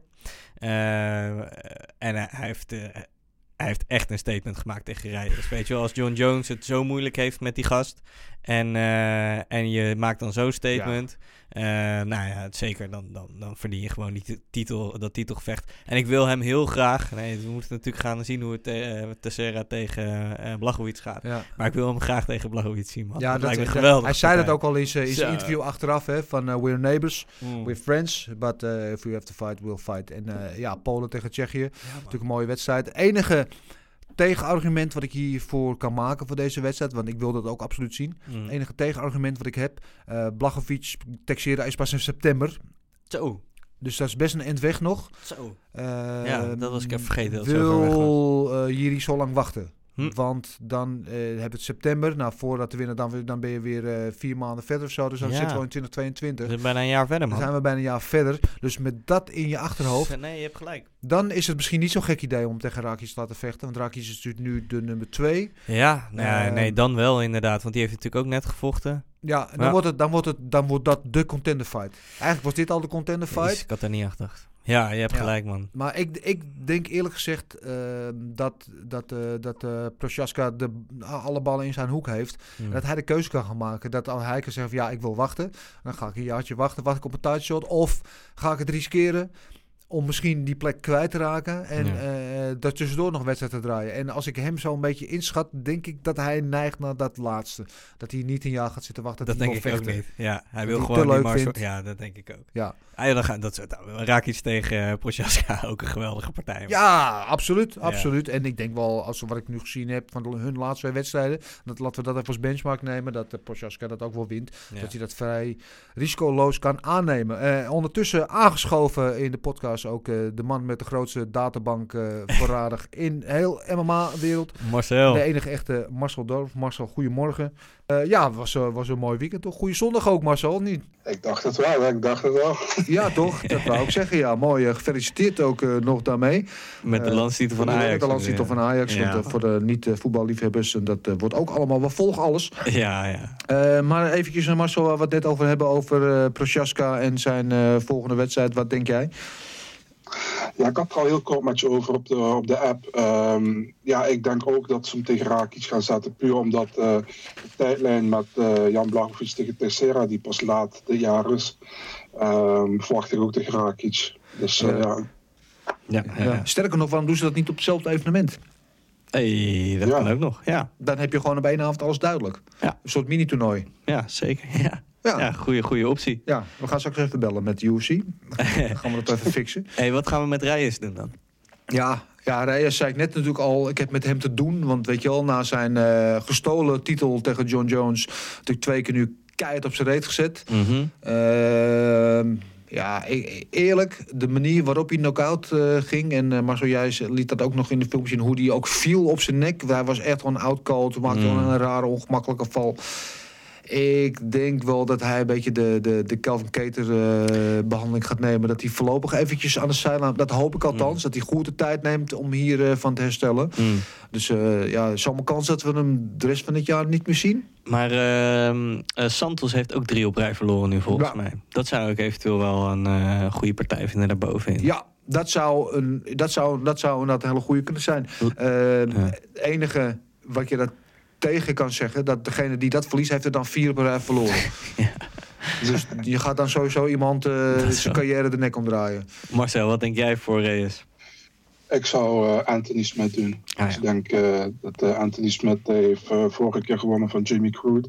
Heeft die gevecht aangenomen, eigenlijk wat iets van zes of zeven plaatsen eh, onder, onder hem staat. Mhm. En ehm, ja, ik denk dat hij wel een, eh, partijtje omhoog verdient. En uh, Reyes drie achter elkaar verloren. Nou, volgens sommige mensen twee dan. Uiteindelijk, dus de meeste mensen hadden hem tegen Jones gewonnen. Ik twijfel daarover van het 50-50. Mm. Maar ehm, ja, ik zou, ik zou dan Reyes tegen Anthony Smith eventueel doen. Ligt er ook een beetje aan hoe, hoe lang het duurt voordat Reyes weer terugkomt. Ja, ja, dat, dat, is, dat is nu even de vraag. En die Smit, die hebben er volgens mij hebben die niet elke keer een soort van eh beef gehad met elkaar. In het verleden. Er staat me iets van bij dat die. Mhm. eh, maar ja, dat zou, dat zou inderdaad een hele goede, eh, leuke matchup ook kunnen zijn. Zeker.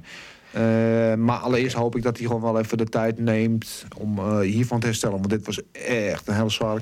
Ja, ja, ja, ja, zeker, zeker. Nee, daar heb je gelijk in. Oké, wat gaan we met de gigakick doen? Ja, Giga die legde zelf al een heel traject eh, klaar hè, van wat hij wil. Nou, hij noemde eerst eh, Max Holloway. Oh.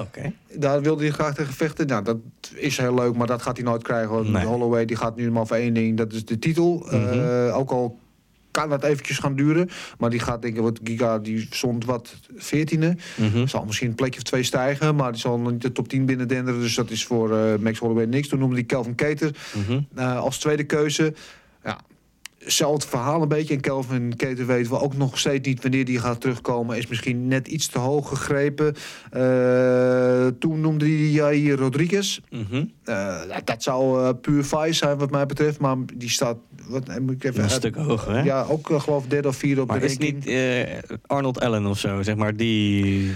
Ja, is ik denk niet dat we echt- daar een beetje moeten gaan kijken. Ja, want hij noemde ook nog als laatste. Want er kwam, hij kwam op een gegeven moment kwam er alleen maar namen uitrollen. Eh, volgende week eh, Cowboy Cerrone zoekt dus nog een tegenstander. Nou, dat vecht ik wel tegen jou. Maar dat is gewoon twee gewichtsklassen hoger. Dus ik weet niet of dat nou wel zo'n verstandig idee is. Ehm, ja, eh Arnold Allen, dat zou inderdaad uh, goed. Josh Emmett zat ik te denken. Maar Josh Ah, Emmett ja. weten we ook nog niet wanneer die terugkomt. Die is natuurlijk ook met een blessure eruit. Eh, Marcel, wat denk jij? Price Mitchell, Oh ja, wel wat. Dat Ja. is eh, ook nog undefeated in de UFC 5-0. Ehm, maar ja, ik had van Bryce Mitchell gehoord dat hij pas eh, in, de, in de herfst eh, waarschijnlijk terugkomt. Hmm. Dus eh, mijn, mijn, mijn- eventueel mijn tweede keuze zou zijn eh, de winnaar van eh Mossa Evloev tegen Hakim Dawoudou. Hmm. Dus, eh, Ja. zou ook. Ja, zou zeker mooi kunnen zijn. Bryce Mitchell natuurlijk eh, meer een beetje een, eh, een eh, grondjongen. Dus wat dat betreft eh, is natuurlijk weer een nieuwe type eh, opponent voor, eh, eh, voor Giga. Dus dat zou mooi zijn. Ik zat verder ook nog te denken Sadiq Yusuf. Kan ook nog. Ja. Zou ook een mooie pot zijn. En een eh, suggestie die ik ergens las. Dus niet van mezelf, maar waar ik dacht van, ja, dat is een mooie. En de winnaar van Shane Burgos tegen eh, Edson Barbosa. Die Oh, is ja. al over twee weken volgens mij. Ah, Dus het komt Qua tijdlijn. eh, komt het ook weer aardig eh, overeen. Dat zou ook, de- allebei die twee zou, eh, zou mooi zijn. Eh, maar ja, wat voor die featherweight divisie eh, ook Zoveel er opties. zoveel killers in. Ook naar beneden. Hij moet wel naar boven kijken. Ja, moet wel maar weet je, in die hele top, weet ik veel, 20 of 25 zitten alleen maar gewoon toppers in. En eh, wat gaan we dan met Cup doen? Ja, eh Marcel, heb jij vind die ik een lastige. Ja. Ik zou ehm Cup tegen Lerone Murphy zetten. Ehm, ik denk dat Lerone Murphy eh, een erg sterke vechter is in de, in de featherweight divisie. Ehm, heeft twee van zijn drie partijen gewonnen. Eentje heeft hij een draw gehad. Is een eh, opkomende vechter. En ehm Cup Swanson, ja, kijk, Cup is, eh, is gewoon, eh, ja, ik wil niet zeggen, is het een legend? Hij is wel een van de, een van de een van de featherweights die, die begonnen is ook in die, eh, of eh, die de uh, divisies begonnen in de UFC als een van de betere destijds. En hij is nog altijd daar. Had er twee gewonnen achter elkaar. Verliest nu van Giga. Dat kan. Ik denk, ik denk dat hij nog altijd wel in de top 20 hoort. Zeker. Dus en, Mur en Murphy die, uh, die, die probeert uh, zeg maar in die top 15 te komen. Dus uh, kijk, of Cup heeft nu eentje verloren. ik denk dat Murphy een, een, partij als Cup Swanson best verdient. Dus ik zou die partij graag willen zien. Ja. Het is voor allebei goed om te zien. Kijk, Cup kan kijken of die nog altijd daar thuis hoort. Waar wij denken dat hij thuis wordt verloren. Murphy is een perfecte kans om tegen een hele sterke naam te vechten. Ja. Ik zat trouwens ook even te denken, uh, uh, Jeremy Stevens, is ja. hij nou definitief terug naar lightweight of is dit nog die feather, uh, featherweight? Ja, geen idee eigenlijk. Nee, dat weet ik ook Maar zo, weet jij dat? Ja, hij is wel uit de rankings gehaald bij de featherweight divisie. Ja, dus ik, ik, verwacht dat hij wel naar lightweight ja, ja, dat was jammer, want dat was uh, ja. voor, voor, allebei deze was wel leuk misschien geweest. wel een leuke ja. geweest in ieder geval. Dus in ieder geval een leuke okay. beweging geweest. Mm. En Jacoby en Kutalaba, dat is natuurlijk een uh, draw uh, geworden. Ja. Nog een keer doen of wat anders met ja. hem? Ja, toch? Waarom niet? Het was een hartstikke leuke pot, dus ik zou dat best nog een keer willen laten zien. En het was natuurlijk niet een duidelijke winnaar. Mm. Ze, hadden allebei, ze hebben allebei een gedeelte van het gevecht gewonnen. Mm. Uh, ja, ik zou er geen moeite mee hebben om dat nog een keer te zien. Ja, met James Marcel, wat denk jij? Ja, joh, waarom niet? Ik bedoel, waarom moeilijk doen als het makkelijk kan? Dus ja. ja. ja, helemaal goed. Turn that shit around. Ja. Uh, en ja, en dan tenslotte had ik nog eventjes op mijn lijstje staan qua matchmaking uh, Marab de Washvili of zoiets. Ja. ja. Uh, in die bantamweight, hij heeft natuurlijk gewonnen van Steeman. Die stond één plekje achter hem, dus ja. die moet sowieso ja, top 10 uh, jongen gaan krijgen nu, lijkt mij. Dus uh, categorie Moraes of zo? Ja, Marlon Moraes zou inderdaad goed zijn. Uh, Frankie Edgar. Mm. Pedro Munoz zou dat niet wat zijn. Denk jij Marcel? Ja, sowieso wel iemand boven. Maar um, ja, ik denk dat het heel, heel erg open ligt. Niet veel zijn geboekt wat boven hem staan. Dus ja, zeg maar de top 4 wel. Maar zeg maar alles van de top 6 tot en met de, tot en met de top, top 12 is er maar eentje geboekt. Ja. Dat is Assunção. Dus ja, ik denk ja, Pedro Munoz, Frankie Edgar, Marlon Moraes. Het is allemaal interessant. Ja. Ze ja, allemaal interessante gevechten met ja. maken. Dominic Cruz. Ja. Oké, okay, cool. Ja, meer dan genoeg opties Ja, inderdaad. maar dat is ook weer die bantamweight hetzelfde als die featherweight. Ja. Weet je, de loop van top tot bottom. Dat zit alleen maar... En, en al die matchups, als je ze allemaal één voor één noemt... denk je, ja, leuk, leuk, leuk, leuk. Dus ik wil ze allemaal wel zien. Dus Precies. ja, uh, makkelijk en moeilijk tegelijk, want je kan alle kanten op. Precies. Marcel, wat voor gevechten heb jij die uh, officieel zijn aangekondigd? Ik heb er niet heel veel deze week, maar om meteen in te haken of een mooi bruggetje te maken. Uh, 24 juli, Rafael Assunção tegen Kyler Phillips mm. in de bantamweight divisie. Ja, mooi. Ja, een hele leuke partij. Ja, denk dat ik. denk ik ook wel, ja. Zeker. Mooie step-up ook voor, uh, voor Kyler Phillips. Uh. Mm. Ja, we hebben op hetzelfde evenement uh, Reese Chocolate tegen Dr. Pepper. Randy Costa tegen ja, Adrian Yanes. Daar ben ik nu al fan van, van deze partij. Waarom Dennis? Leg ja, ik vind uh, uh, Randy Costa natuurlijk uh, attractief om te kijken. Maar ik ben echt fan van, van Jannes. Wat hij tot nu toe heeft laten zien in, in de UFC en Ja. in, in de contender-series. ja, fantastisch. Ja. Gewoon één brok dynamiet die gewoon alleen maar aanstaat. Explosie, explosie, explosie, explosie. Weet je, geweldig. Ja, deze partij. En deze partij, dit is een partij die gewoon op Twitter gemaakt is. Hè. Zij, want de fans Mm. vroegen erom. En toen gingen zij met z'n tweeën een beetje bakkelei. En dan gingen ze dus om elkaar vragen. En eh, ja, zo werkt het dan. Ja, Op leuk. Twitter uh, speelt dan van matchmaker. En het is, het is een geluk, dus uh, top. Mooi, mooi. Heb ik op uh, 12 juni, UFC 263, hebben we Chase Hooper, die terugkeert in de octagon tegen Ja. Steven Peterson. Mm. Ja. Dus uh, Wat vind jij van Chase Hooper? ja, weet, weet je wat ik met Chase Hooper heb? Ik denk dat hij veel te vroeg uh, gesigned is in de UFC. Mm. Ik denk dat hij nog een hele grote le- learning curve heeft. Je zag ook in zijn laatste partij tegen Peter Barrett. Dat is dat hij een heel Mary uh, sub daar had. En Ja. anders had hij hem gewoon verloren. Um, ik, ik, denk dat het een hele moeilijke. Uh, i- iedereen verwacht zoveel van Chase Hooper. Maar Chase Hooper is echt nog jong. Zit nog uh, in zijn heel vroeg een stadium van zijn carrière. Ja. veel te snel gesigned is geworden in de UFC. Ja. Maar hij heeft wel potentie. 100%. Ja, ja, ben ik met je eens. Je ziet aan alles dat hij potentie heeft. Maar uh, ja, hij heeft nul striking echt. Eh, en en eh, dus als je echt mee wil doen met de grote jongen, moet hij dat wel een beetje gaan levelen. Wil hij dat een beetje gaan ontwikkelen. En, en ik, ik zou me niet verbazen dat als hij deze verliest, dat UFC misschien zegt van nou, weet je, we, we kutten je niet, maar ga maar eventjes ergens anders spelen nog. Voor een tijdje ga je maar een beetje doorontwikkelen en komt dat ook goed. We zullen het zien. To be determined. Ja, Daarover gesproken. ja. Was, was dat het Marcel trouwens? Ik heb er nog één Oh, nog heel snel. Dat is eh, Rodolfo Vieira, de Ja. black belt hunter die zo verrassend verloor van Anthony Hernandez vorige keer. Ja. Eh, tegen Dustin Stoltzfus op eh, 17 juli. Oeh, is ook leuk. Ja. Ja, en, en ook bekend geworden volgens mij, dan, dan vul ik jou even aan, Marcel, dat eh, inderdaad eh Adesanya tegen Vittori, dat gaat in Arizona plaatsvinden. Mm. Arizona. oké. Ja, Ja, ja. en da- dat is misschien ook leuk om te melden. Dus precies op dezelfde, op dezelfde venue waar het eerste partij plaatsvond, in de Gila, Gila, Gila River Arena. Oh, Oh, grappig. mooi. Ja, maar dus ook met publiek weer. Oké, cool. Ja. Yes. Leuk. Ja, eh, ja da- daarover gesproken.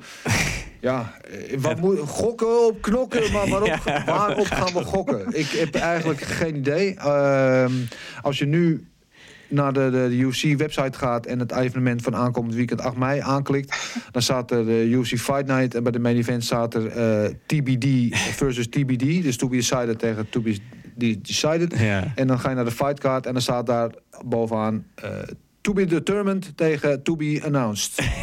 En daaronder staat één partij, Yun Yong Park, tegen Tafon Nchukwi. Dus I don't know what the fuck is Ja. going on there. Eh, we hebben natuurlijk inderdaad eh, eh, wel wel heavy hits genomen. TJ Dillashaw zou- zou daar natuurlijk vechten. Ja, dat zonde. kon niet doorgaan. Ehm, eh, Cowboy Cerrone zou daar vechten tegen Cruz, of tegen Sanchez. Sanchez, Hebben we het uitgebreid over gehad. Gaat niet door. Er zou volgens mij Jeff Neal tegen Neil Magny zou op die kaart staan, maar die staat er ook niet op. Ehm, Ja, waar gaan we op gokken dan? ja, Marcel, wat weet jij nog over deze kaart? Nou, luister, het probleem is hier dat eh het main event, daar zijn ze mee bezig. Dat moet Marina Rodriguez tegen Michelle Watterson worden. En dat was eigenlijk de bedoeling om die zaterdag aan te kondigen. Alleen het probleem is dat eh, Marina Rodriguez, die heeft haar, eh, haar hoe noem je dat, Ehm, haar visum nog niet rond. Dus eh, daar zijn ze nog altijd op aan het wachten. Dat zou vandaag eventueel rondkomen. En dan verwacht ik ook dat ze die kaart aankondigen. Ehm ja, komende event zou Donald Cerrone tegen Diego Sanchez zijn. Maar Donald Cerrone heeft nog geen nieuwe partij. Maar ja, ja wel Neil Magny, Jeff Neal, Carlos Diego Ferreira, Gillespie, Ribas tegen Hill. Die zijn allemaal... Die, sta- die staan allemaal klaar. Dat gaat gewoon gebeuren. Alleen, ze hebben het nog niet aangekondigd... omdat ze main en komende event nog gewoon niet klaar hebben. Hmm, Dus ja... Oké, ja. oké. Waar gaan we op gokken dan? Ja, zullen we in ieder geval Magny tegen Neil eh, doen? Want dat is in ieder geval wel een partij die mij op papier wel tot de verbeelding Trap spreekt. hem af, Dennis. Ja, de- bij de, de opening odds zijn daar in ieder geval in favor van eh, Jeff Neal. Misschien wel begrijpelijk, min 215 Hmm.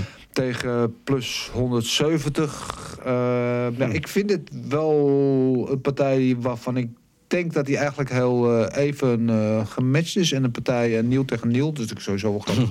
Ehm, wel een partij, wel, ik denk ja, het is wel, wel aardig. En ik vind het echt een dubbeltje op zijn kant. En ik zeggen wie dit naar zich toe gaat trekken. Ja, ik blijf aan de kant van de favorieten eh, zitten. Ik denk dat ik Jeff Neal kies. Gewoon puur omdat ik iemand moet kiezen hier. Maar ik weet het, ik weet het echt niet. Nee. Ehm, ehm, ik ga voor Jeff Neal, maar wel op, eh, op decision. Ja. Ja, ik ga dan, eh, omdat die odds zo goed zijn en het een dubbeltje op zijn kant is, kies ik voor Magny op eh, Decision. Ja, Wel split decision. Split decision? Ja. Ja, toch dat nog eventjes? Toch nog eventjes die erbij, ja. Marcel, wat denk jij? Ja, man. ehm, moeilijk. Ik denk ook heel close. Ehm, het ding is met Neil Magny. Neil Magny kan heel vervelend vechten. Als, als, als, nee, ik bedoel niet vervelend, maar voor de tegenstander heel vervelend vechten. En, Ja. en voldoende doen om die partij binnen te halen. Hmm. Ehm, Jeff Neal is wel iemand voor de toekomst, denk ik. Ondanks dat hij niet zo heel jong meer is, vind ik. Maar hij is wel iemand voor de toekomst in die divisie. Ehm, ik vind het heel moeilijk. Ik ga voor Jeff Neal. Ehm, Ja. eh, TKO, derde ronde. Mm. Maar, omdat, ja, jullie zeggen al, decision, dan ga ik nog van TKO in de derde ronde. Dus, eh, maar ik zou niet gek gaan opkijken als Magny die partij wint. Want Nee. hij, hij, hij kan gewoon een partij gewoon doodmaken en hem naar zijn kant op laten vallen. Dus Ja, ja ze zitten alle, komen allebei van, eh, van een verliespartij. Dus eh, ze zijn hun bounceback partij, ik maar zeggen. Ja. Eh, ehm, ja, het het is een partij die, die zo... Daarom ook maakt het me wel heel interessant. Maar om nou te zeggen wie de bovenhand in deze partij heeft... ik durf het echt niet te zeggen. Nee, daarom. daarom. Oké, waar gaan we nog mee op? Eh, ja, er is eigenlijk nog maar één partij op deze kaart waar odds van bekend zijn. En dat is eh, Angela Hill tegen Amanda Ribas. En daar is Ribas eh, toch wel de favoriet met eh, min 225 opening odds. Tegen plus 188 voor Angela Hill. Ondanks dat het heel erg goed uitzag in de laatste partij. Ja, misschien wel het beste dat ze er ooit heeft uitgezien. Eh, Dus daar ben ik dan wel heel benieuwd naar. Of. Ga je een gokje nemen? Ik, ja, ik, Toch niet? ik neig erg naar, naar, naar Ribas hier. Ja. Ehm, maar vanwege de odds ben ik wel geneigd om een, eh, om een gokje te nemen naar Angela Hill. Ehm, Ze gaat geen finish krijgen, dat sowieso niet. Ehm, maar ik denk wel dat zij hier een decision uit het vuur zou kunnen trekken. Kan, in, eh, in theorie. Dus jij gaat voor decision voor... eh, voor... Voor Hill. Marcel, denk jij? A, ik denk niet dat heel de kwaliteit heeft om van Ribas te winnen. En B, kan niet over mijn hart voor krijgen om tegen Ribas te gaan. Dus, eh, man, heb je er wel eens gezien? Heb je wel eens het interviews van haar gezien, man? Ik, eh, ik, ga gaan, man. Sorry, het spijt me. Eh, nee, gewoon, ik denk ook gewoon dat zij gewoon qua ground game is er sowieso veel meer skilled dan Angela Hill. Ik denk dat Angela Hill misschien wel een voordeeltje heeft qua staand, maar ik verwacht dat Amanda Ribas haar naar de grond gaat halen. Ja. En misschien wel drie rondes lang. Dus ik verwacht dat ze een deci- decision wint. Ja, nee, dat is inderdaad eh, ga jij maar eerst voordat ik je voor Ja, zeggen. ik ga, eh, ik ga dan voor een submission in de tweede ronde van eh, Ribas. Submission tweede ronde. Ja, dat is natuurlijk het gevaar eh, inderdaad in deze partij. Weet heel het op de, op de voeten te houden. Dan zal zij inderdaad misschien de overhand hebben. Op de grond lijkt het me een duidelijk verhaal. Eh, maar ja, ik vond er inderdaad, wat ik zeg van heel vorige keer... zoveel progressie maken opeens. En eh, het haar probleem is dat ze af en toe wel een beetje weerbarstig is in de prestatie. Dus de ene partij dit en dan de volgende partij weer eh, een stuk minder. Dus laten we hopen dat ze nu eindelijk de klik te pakken heeft. Dat ze misschien die, die stijgende lijn erin weet te houden. En dan kan het wel eens een hele interessante wedstrijd worden. En dat was het voor zover het gok op het knokken. Voor de rest is er niks bekend. Ja, Ja, het is wat het is. gaat het evenement eigenlijk wat door, denken jullie? Of wat? Ja, dat zal wel goed komen, toch? Ja, Ja. Zie ik, dat, dat komt wel goed. Marcel, praat ons even wat moet doen. Ja, ja, man, 100% Ik bedoel, kijk, als de, als de main event en de komen niet doorgaat, kun je nog altijd Neil Magny tegen Jeff Neal als main event Ja. maken. Dus, Ja, daar kan je eh, wel mee voor de dag komen ook. Jawel. Ja. Ja. Ja. Oké, nou. Ja, ik wou zeggen, we hebben er zin in. Ah, we hebben er nog steeds wel zin in. Ik heb er altijd zin in. Kijk, nu denk ik, maar dat is ook een beetje het, het probleem. Hè? Want dan hadden we, voor- wat we net zeiden, vorige week hadden we natuurlijk dat copieuze zeven, Ja, zeven gangen diner. Eh, en de afgelopen weekend hadden we de snackbar. Ja. Eh, maar de snackbar smaakte ook goed. En nu? Eh, ja, maar dit Leftovers. bijna met een leeg maag naar bed lijkt het. Want er is niet zoveel. Maar misschien, weet je, de kaarten waar je het minst van verwacht... Dat is zijn waar, vaak het leukste. Althans, die vallen vaak heel erg mee. Precies. Misschien ook wel. Juist omdat het verwachtingspatroon zo laag is. Maar er gebeuren gekke dingen vaak. Er gebeuren altijd gekke dingen. En er staat altijd wel iemand op. Weet je, dit is zo'n kaart. Daar heeft iemand die heeft iemand nodig die opstaat en gewoon eh, de kaart redt. Mm. En eh, laten we hopen dat die ergens op deze kaart staan. Al weet ik bij god niet wie er nog meer allemaal op de kaart staan. We gaan het zien, man. We gaan het allemaal zien. Eh, voor nu, Marcel, dankjewel. Ja, man. Dankjewel, Marcel. Geniet nog even na. En geniet van je vrije maandag. Sowieso, man. Mooi. Dankjewel. Sam, jij ook weer bedankt. Ja, Eh, tot de volgende. Jullie allemaal weer bedankt voor het luisteren. Zoals gezegd, eh, de hoofdzaken die eh, volgt nog deze week. En eh, zoals altijd, als je vragen hebt voor ons... is het over de matchmaking, is het over eh, nieuwsdingetjes die je hebt gezien... of over de wedstrijden van aankomend weekend... stuur ze in of via een van onze social media kanalen... of via info.vechterspasen.tv over de mail. En dat was het voor deze week. En dan zeg ik tot nu, mazzel. Later. Everything is possible in your life when you believe. I'm not God or none, but I just baptized two individuals back to back. You, you know, they're, they're selling you all wolf tickets, people. You're eating them right up. Just give me location. Every day I send Dana White message. Hey, where's my location? Hey, pussy, are you still there? I wouldn't like to do that fight again. Oh, What round they rise and fine ass at?